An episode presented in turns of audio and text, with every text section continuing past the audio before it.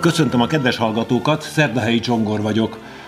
Urbán Erik, erdélyi ferences provinciális a beszélgető társam. kétezer-huszonhármat írunk, és ez egy jubileum sorozatnak a kezdete a világ ferencesei körében. Kedves Erik atya, milyen évfordulók kerültek be a naptáradba neked is, és hát világszerte a ferences rendtartományok törik a fejüket, hogy hogyan is tegyék emlékezetessé, tartalmassá, gazdagítóvá a következő éveket. Szeretettel köszöntöm a rádióhallgatókat. Egy centenárium, amelynek a megünneplése több centenárium megünneplésében valósul meg igazából, amint te is mondottad, Csongor, hiszen egy centenáriumi sorozatot indított el a ferences rend, illetve nem csak a ferences rend, hanem a ferences nagycsalád ünnepli.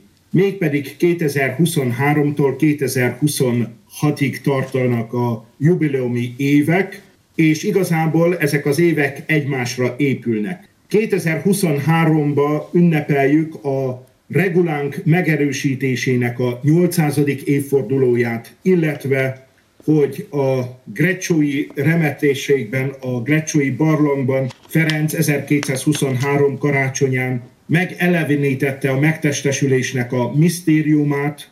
kétezer-huszonnégyben emlékezünk arra, hogy nyolcszáz évvel ezelőtt Szent Ferenc atyánk elsőként az egyház történelemben megkapta Krisztusnak az öt szent sebét, a stigmatizációra emlékezünk, amely Alverna hegyén történt.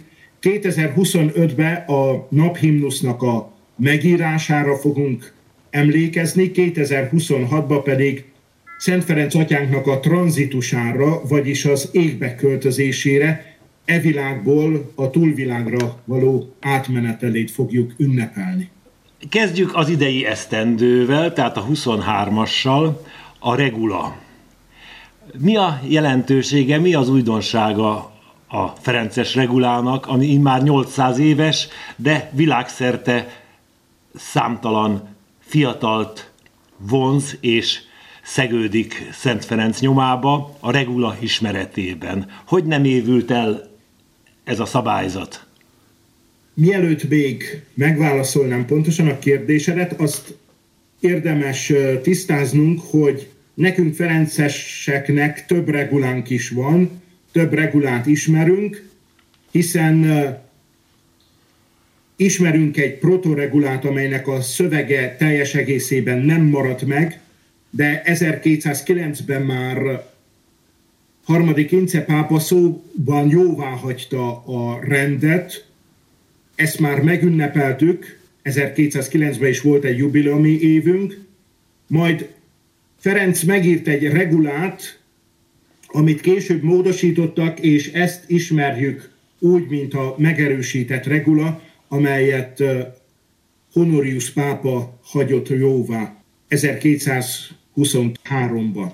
A regula bár nyolcszáz éve íródott meg, a rendi iratok ezt a regulát aktualizálják számunkra, ezt nevezzük konstitúcióknak, a rendi alkotmány, amelyek eligazítanak bennünket ma, hogy hogyan éljük meg a ferences lelkiséget, mi az, ami a mi identitásunkat adja, vagy mondhatnám azt, hogy eligazít bennünket, hogy mit jelent a huszonegyedik század elején ferences szerzetesként élni az egyházba, szolgálni Istent és embert.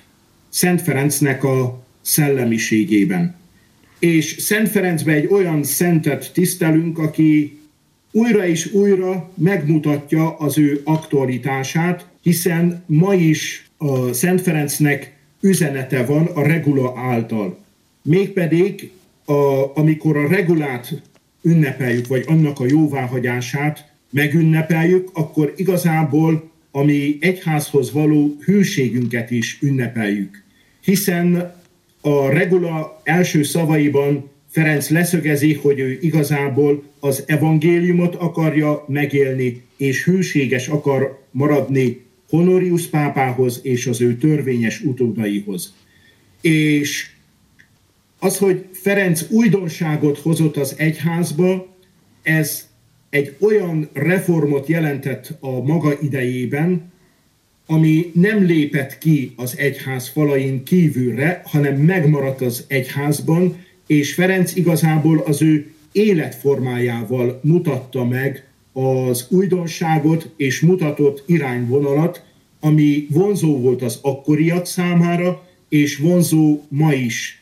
Hiszen az egyház hűségünk, az az egyház szeretetünk, az abban kell megmutatkozzon, hogyha az édesanyja, az egyház az beteg, akkor nem csupán bírálom kívülről, hanem segítek őt fölépülni a betegségéből, és gyógyítom.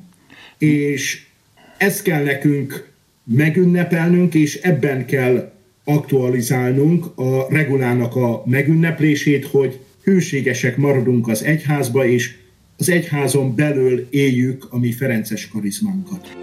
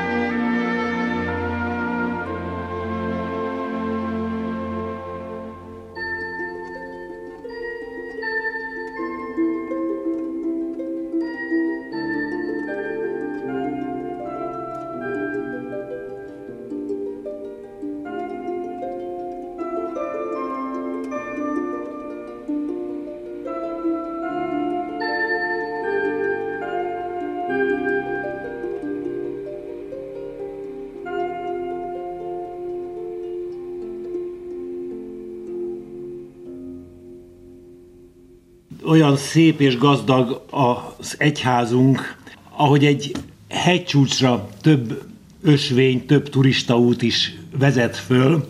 Hát a szerzetesi hagyományában az egyháznak vannak szerzetesek, akik Szent Benedek reguláját követik, vannak szerzetesek, akik Szent Ágoston regulája szerint élik az életüket, és nagyjából a harmadik ilyen nagy regulaadó közösség a ferencesek. Mi az, ami miatt erre a ferences útra szükség volt? Mi volt az időszerűsége a tizenharmadik században, és mi most?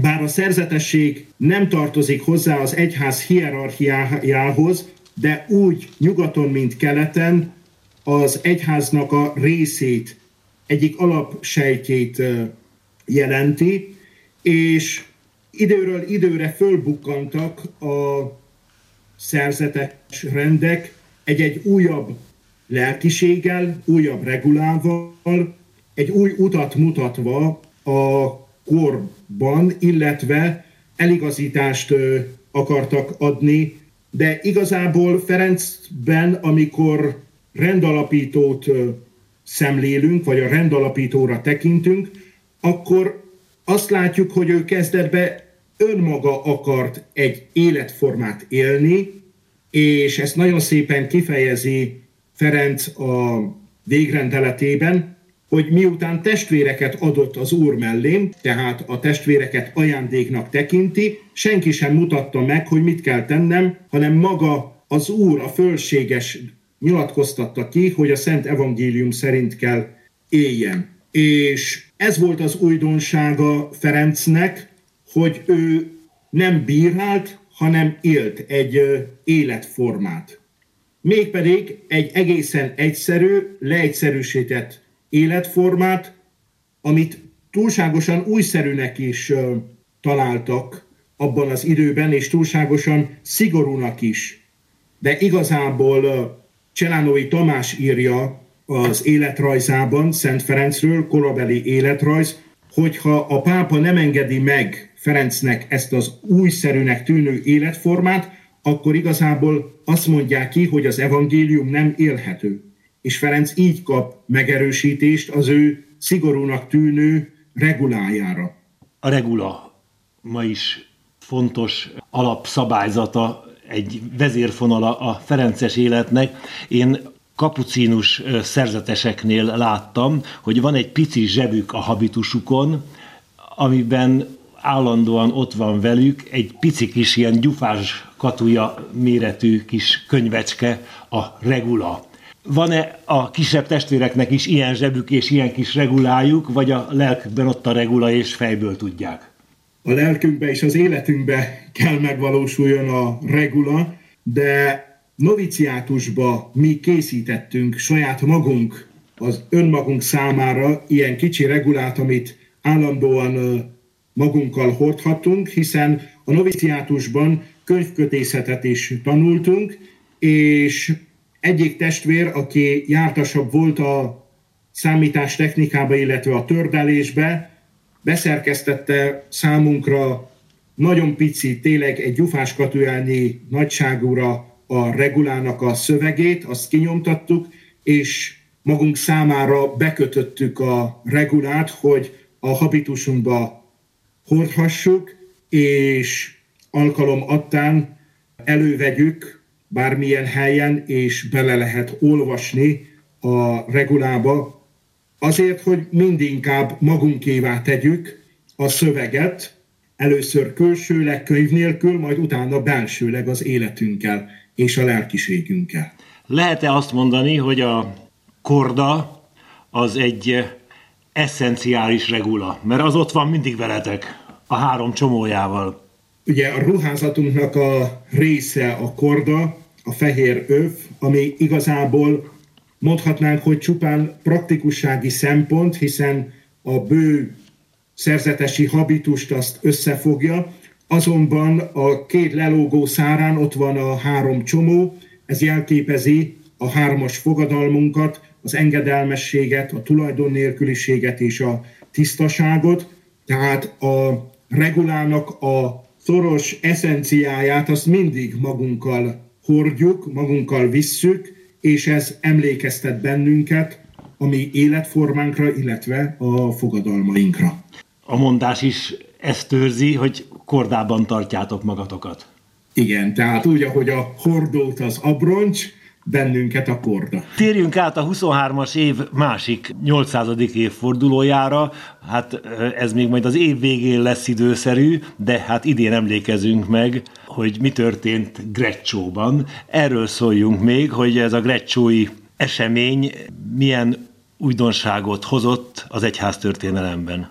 Szent Ferenc nagyot gondolt ezerkétszázhuszonhárom karácsonyán, és a grecciói remetességnek a barlangjában, vagy maga ez a kis barlangocska volt a remetesség, ő itt látni, de nem csak látni akarta a megtestesülésnek a titkát, hanem látatni is szerette volna, azzal, hogy ahogy a Szentírásban le van írva a Jézus Krisztusnak a születése, ugyanúgy rendezte be a grecciói barlangot, és itt mutatták be az éjféli szentmisét.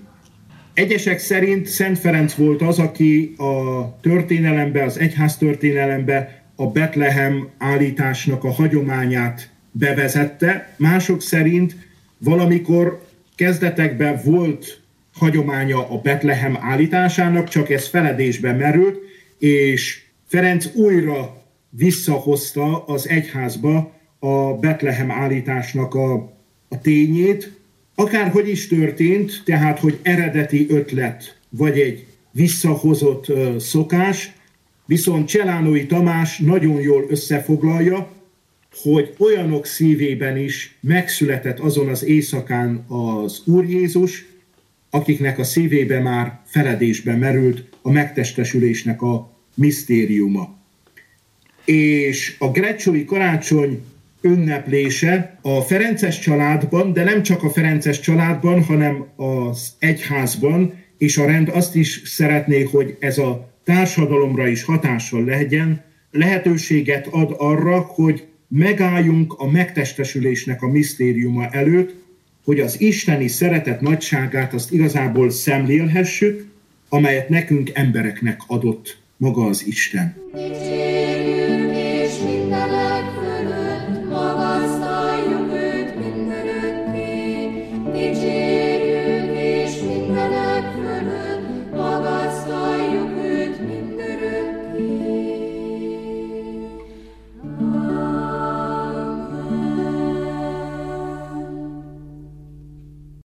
Ez a két idei évre vonatkozó ferences esemény, amelyet átbeszéltünk Urbán Erikkel.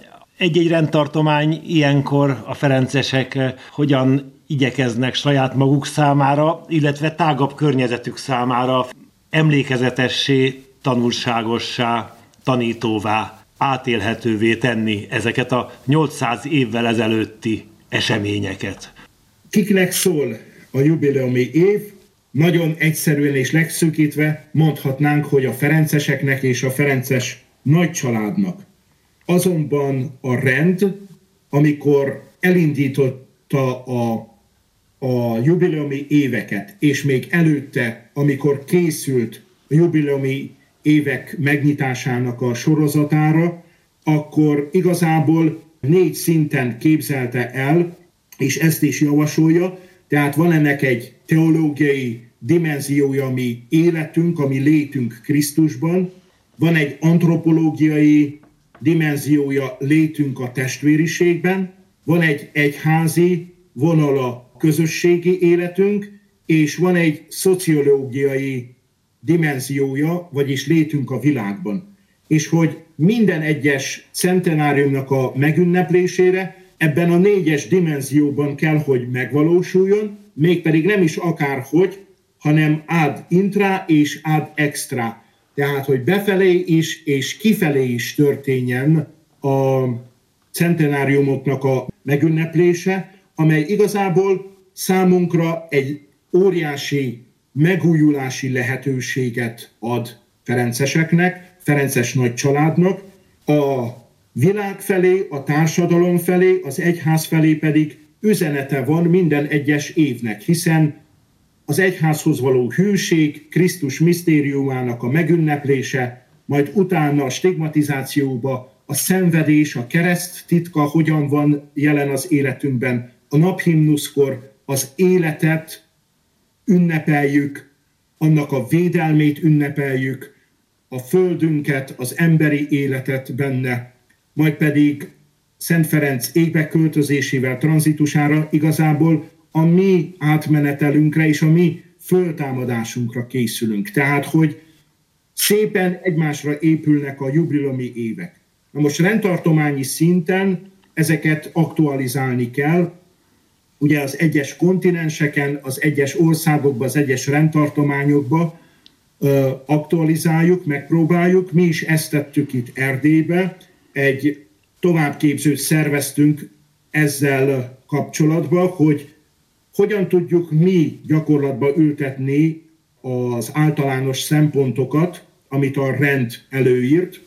Ilyen ötleteink vannak, amit gyakorlatba kell ültetnünk, például nagykilencedek, itt Erdélyben nagy hagyománya van a Szent Antal nagykilenced megtartásának. Ugye ez egy egész beszédsorozatot jelent, hogy ilyenkor a téma a centenáriumi ünnepek lesznek, a lelki napoknak a témái ezek lesznek, akár a saját plébániáinkon, templomainkba, de hogyha máshova elhívnak, akkor igyekszünk majd erre építeni a nagybőti lelki gyakorlatoknak, az adventi lelki gyakorlatoknak a témáit. A gyerekek számára, fiatalok számára egy játékot indítunk, minden hónapban lesznek feladatok, az évnek az első felében a regulával kapcsolatos feladatok, az évnek a második felében Grecsóhoz kötődő feladatok lesznek. Ez igazából egy verseny is. Hónapról hónapra vissza kell küldeni a megfejtéseket, majd egy közösség elbírálja ezt, és a résztvevőket jutalomban részesítjük. Tehát, hogy próbálunk bevonni minden korosztályt a jubileumoknak a megünneplésére, hogy tényleg megvalósuljon a befele és a kifele való pasztoráció a centenáriumok során. Az idei pünkösdi búcsú valamilyen módon kapcsolódik-e majd ehhez a nyolcszáz éves évforduló sorozathoz? A pünkösd szombati fogadalmi nagybúcsú úgy kapcsolódik a centenáriumba, mert hogy az idei évben is különösképpen is hangot akarunk adni a centenárium sorozatnak.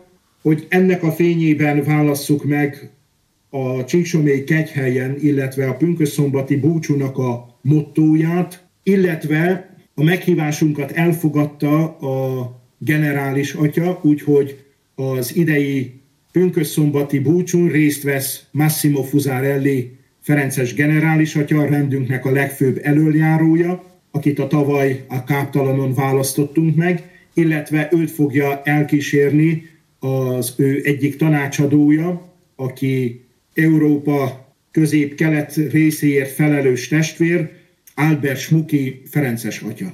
Kedves Erik atya, nagyon szépen köszönöm ezt az áttekintést, és hát majd időben fogunk rátérni a huszonnégyes, huszonötös, huszonhatos évek nagy ferences megemlékezéseire, programjaira természetesen.